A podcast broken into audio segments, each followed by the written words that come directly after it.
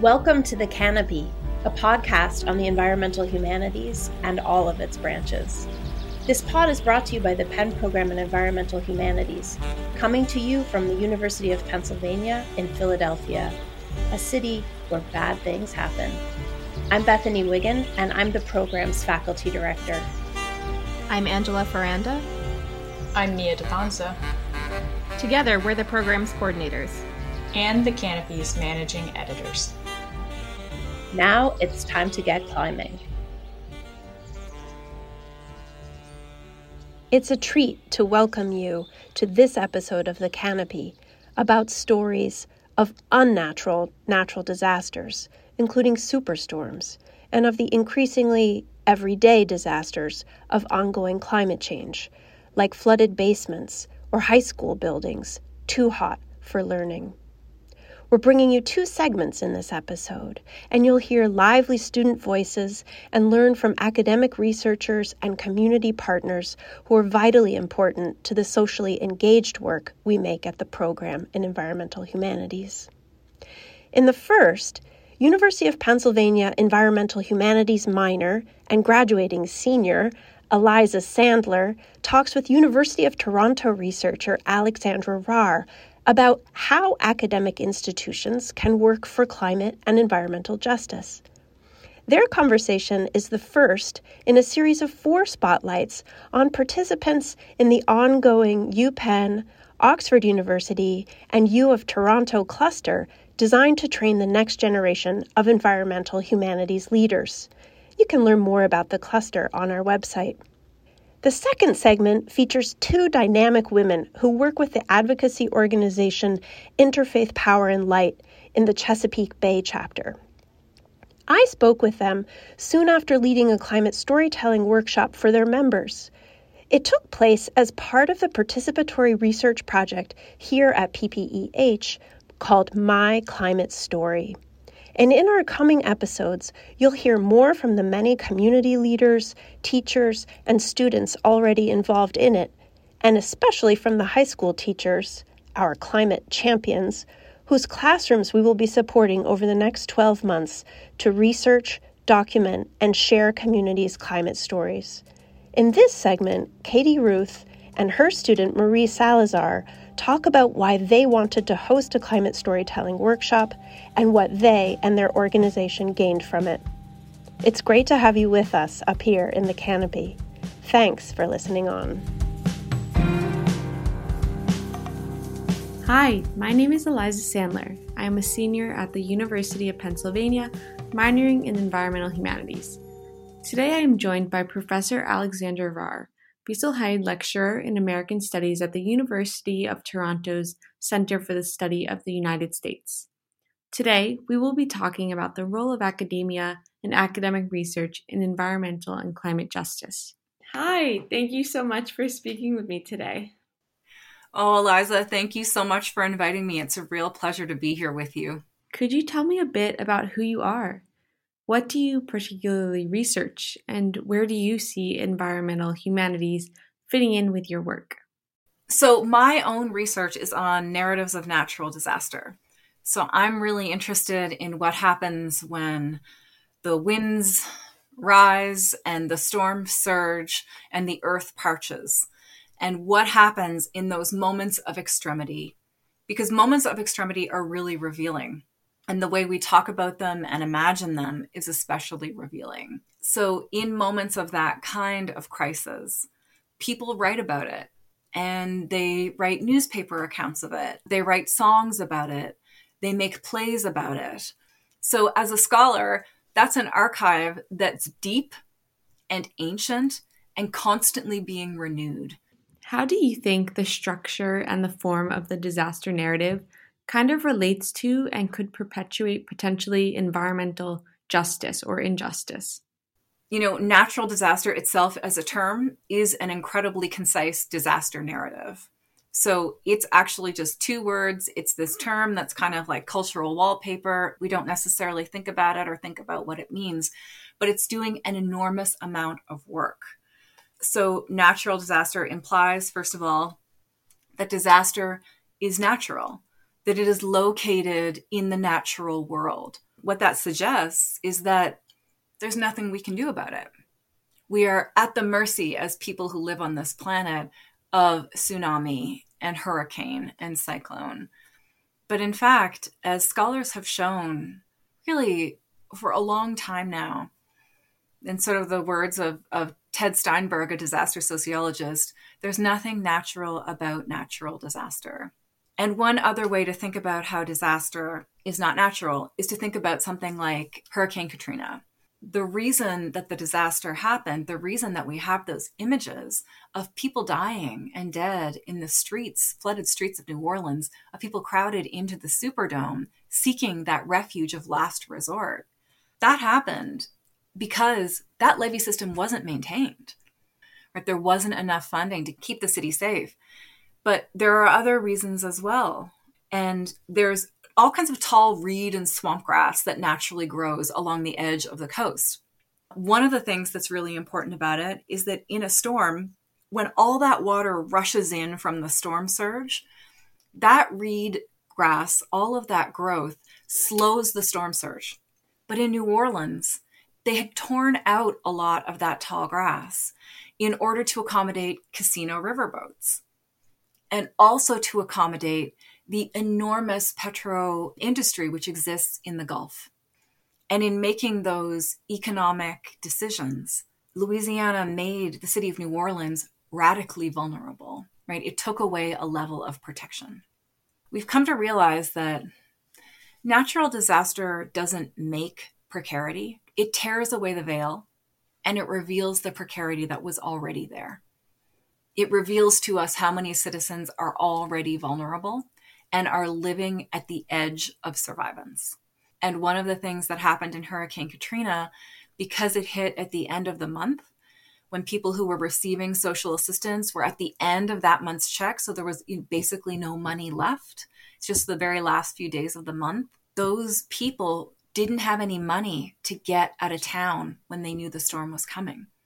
So there are all kinds of reasons why poor and racialized New Orleanians were disproportionately represented in the disaster of Hurricane Katrina, right? Because we know that poverty is institutional, that race is institutionalized, and that it creates these kinds of inequities that make it impossible or really difficult for people to leave this really makes me think about the importance of the temporal form of what a narrative commonly is, and how this cannot necessarily map directly onto discussions around disasters.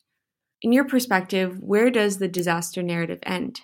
So, one of the things that we know about disaster is that it's a spectacle, right? It's spectacular. So, too much water in the wrong place, right? In the streets of New Orleans, in the streets of lower Manhattan when Hurricane Sandy hit the Northeast. Or it's not enough, right? It's drought in the Dust Bowl and parched, parched land, or California drought, um, as we've seen in the last few years.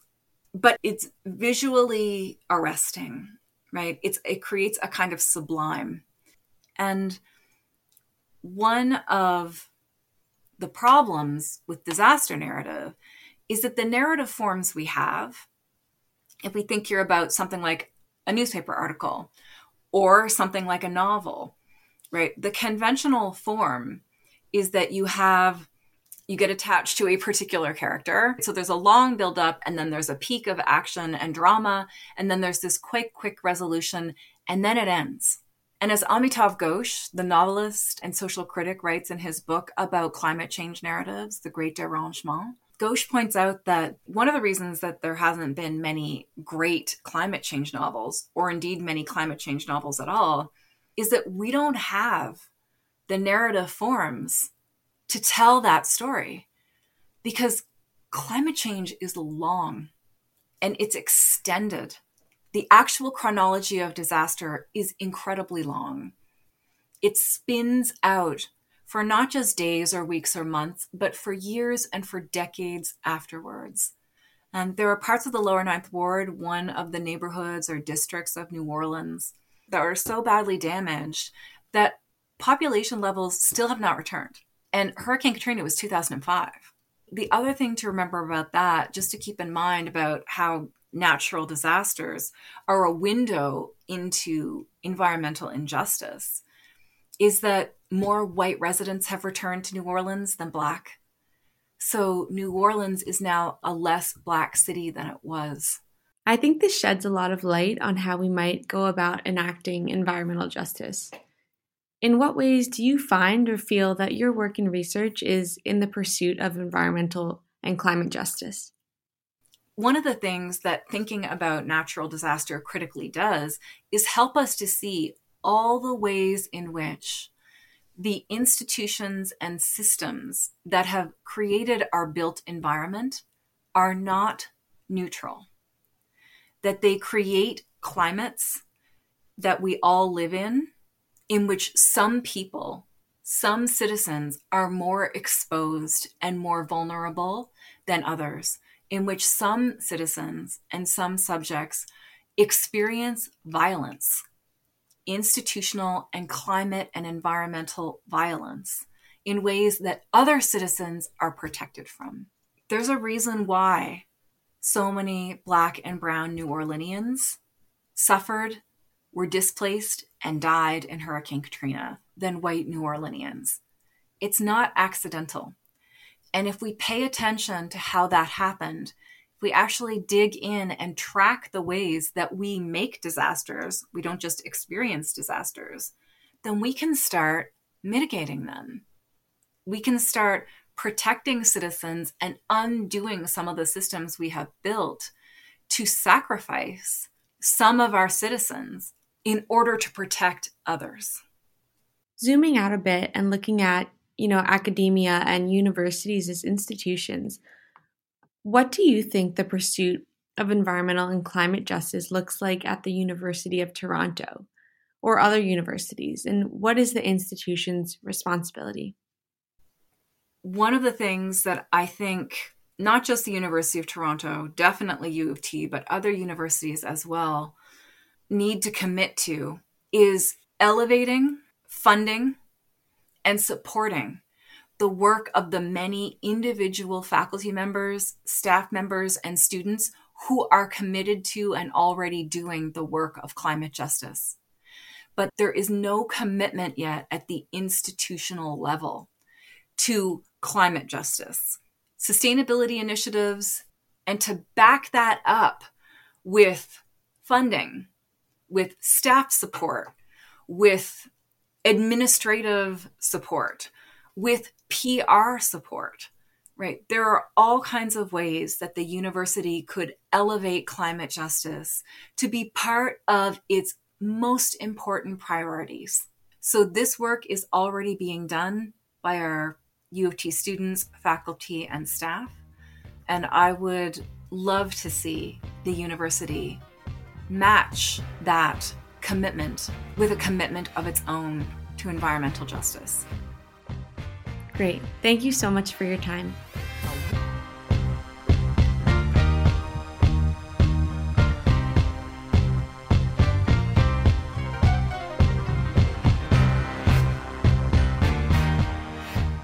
I've never experienced an event where the community was able to come together and kind of just share their own personal stories like that. I think it was a great way for people to realize that climate not only is about science or like what you read on the news it's like the person next to you could be affected by something and it's not just something that is so far outreached or something that is happening somewhere far away it's like something that's happening in our communities in people's backyards and that is affecting people every day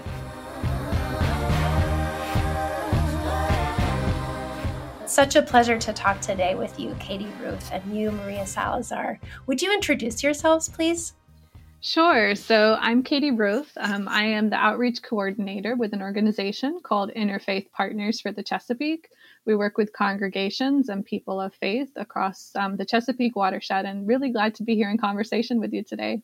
Yes, my name is Maria Salazar, and I am an intern for the uh, Interfaith Partners for the Chesapeake. So I am with the same organization as Katie.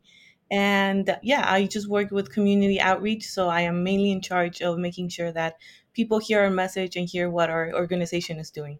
And I am studying at Franklin Marshall College in Lancaster, Pennsylvania. It is a small liberal arts college, and I am majoring in government and minoring in Spanish.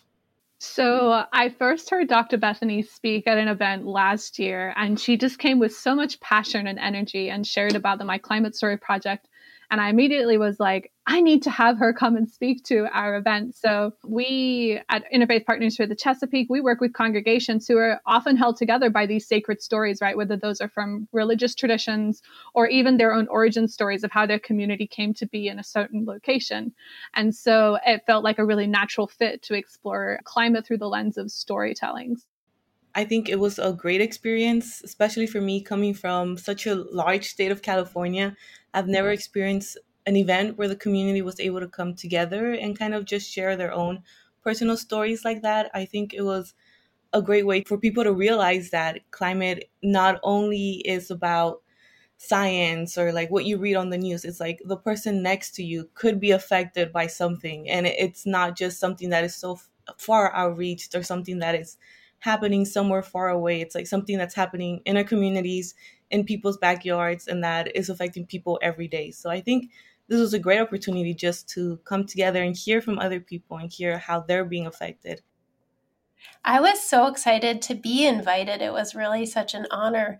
I did share a little bit of a chuckle with my family when I came home from Lancaster back to Philadelphia on Sunday after our workshop. I said, You'll never believe where I gave a lecture today. It was from a pulpit. And they, my kids in particular, thought that was really funny and asked, you know, well, what was it like? Can you share for our listeners the actual setting of where the workshop happened and a little bit about the communities who were there, some in person, and of course, some online? Sure. So, yeah, it is quite a unique event that we pulled together. So, as an organization, we often work with congregational. That's how we kind of do our organizing is on a congregational basis. So when we were putting this event together, we kind of sent out our invitations to congregations. And then we hosted the event at Grandview Church in Lancaster, which is one of our partner congregations in the area. Um, so we had a whole live stream system set up so that we could stream the event to all of our partner congregations across the Chesapeake watershed.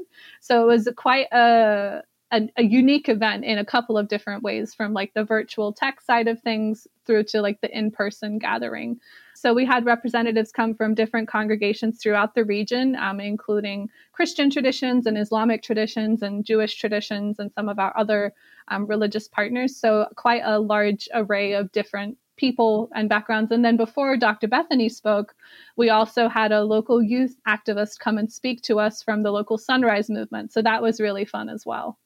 Thank you so much. I was just so moved by the youth energy in the room, including yours too, Maria. I mean, just really um, powerful stories and powerful commitments about the climate work that many of your members are, are doing now. It was really fun to talk with you.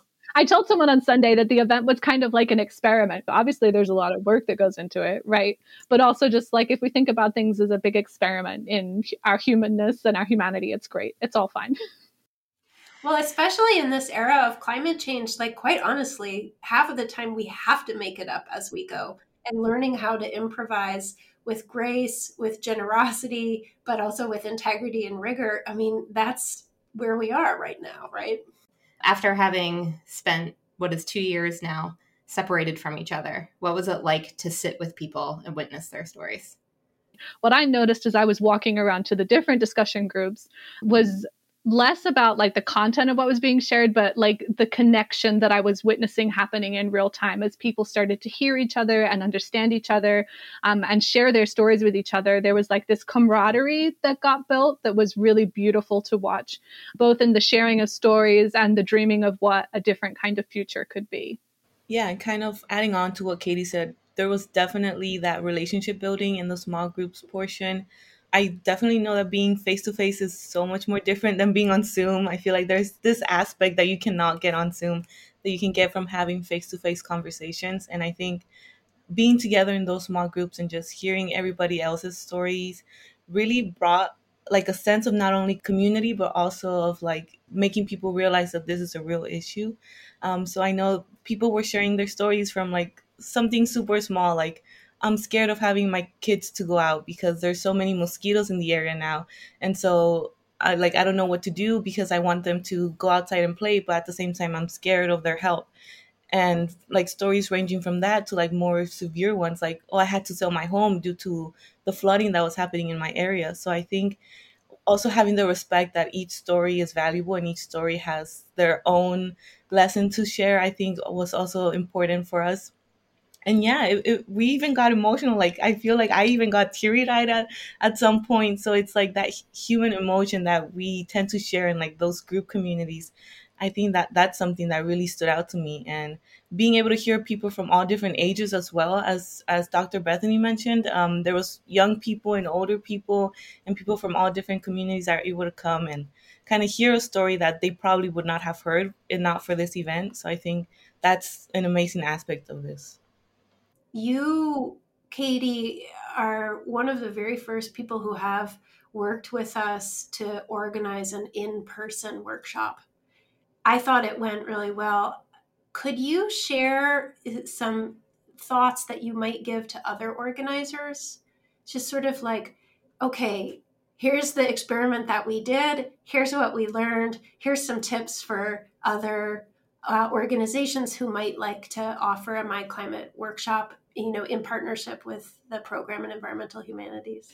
Yeah, well, my first thing would be to say, do it. Absolutely do it. It was a fantastic experience and one that I would do again. So I would certainly recommend the partnership building for sure. I think one of the most important things that I learned, and this is something that I think I brought with me before the My Climate Story workshop, but having like some guides for conversation can be a really helpful way to start the conversation. So, in our facilitator guide for the workshop, I provided just a short list of like some different um, guides for conversation where, like, okay, we commit to using inclusive language when we talk to each other and respecting each other's shared experiences or the differences from the places that we come. So, having some kind of group commitment to the way we're going to approach storytelling is one of the things that I got feedback from facilitators was really helpful as we started the sessions together.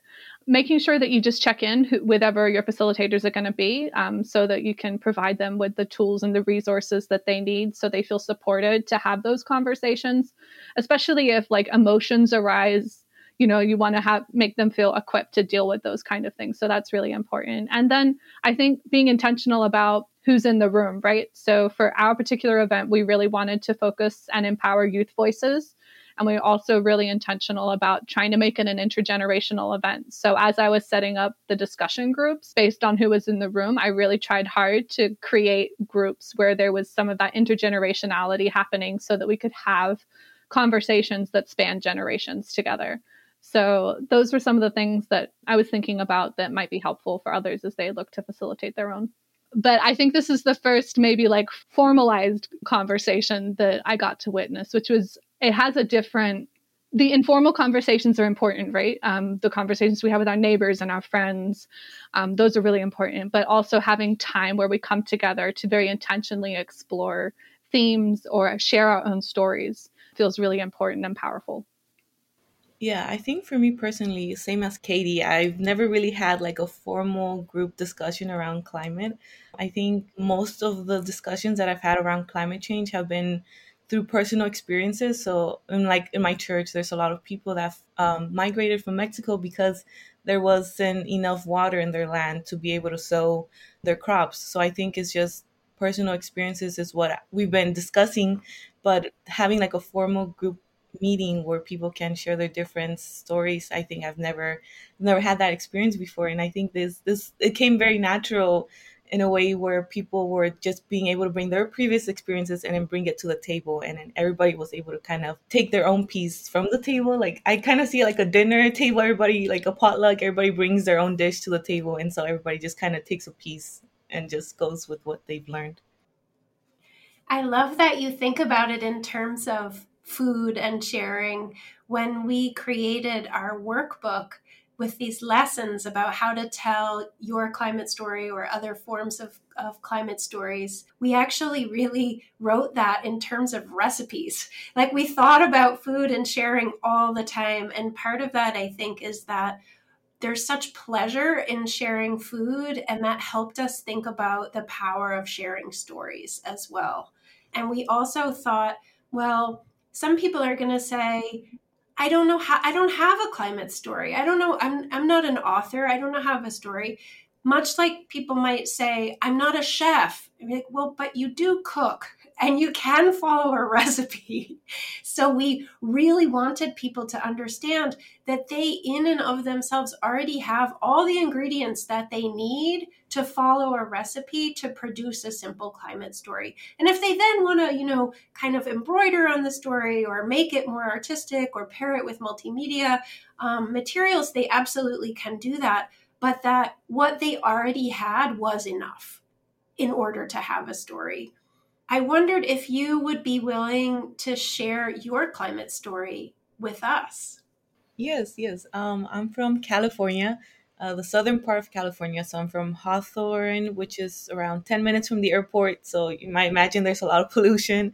The towns around me, they were mostly factories. So driving to school every day, you would see big smokes of pollution just rising. And I think one of the major issues in California is definitely droughts. So we get a lot of droughts and wildfires. So I think water and its scarcity was something that was very important to us. I remember elementary school, we would have like PowerPoints and presentations on how we as children could preserve the water in the future. So I think around my climate story, there's a lot of like guilt and kind of a struggle of having to kind of overcome these issues. And so a lot of the responsibilities are placed on the younger generations. So I think in high school, middle school, elementary school, I remember through all of my years of education, I've been taught that we made these actions, but you're in charge of solving them. So I think anything related to climate or environmental issues, we would have kind of the responsibility, like it's our problem to come up with a solution and to make sure that we find a way to resolve the effects of actions of previous generations. So I think my around my climate story, there's a lot of not exactly guilt, but responsibility and kind of the stress that I think many people often feel of like things are kind of starting to get worse. You know, what what can we do to kind of make sure that our future generations as well are not experiencing the same things that we are. So like where would you like to see your climate story go from here? Or what would you like it to do if it has a job or if it is just existing in the world, where would you like to see it go next? I think just making sure that people are able to hear it. I don't know. I feel like many times people are very skeptical of climate change and they're just like, it's just not happening at all. And I think that's very, that just disregards everybody else's climate stories and everybody else's stories that are, happening everywhere all around the world. And I think people that are just not willing to I don't know, accept that that is happening. Just being able to hear someone and someone that's like, especially a young person that's being affected by climate change. I think just being able to, to spread that story and being able to get as many people to hear about it. I'm not very sure how that would happen, like the logistics of it, but I know that, you know, just sharing it out to the world in any way possible would be great.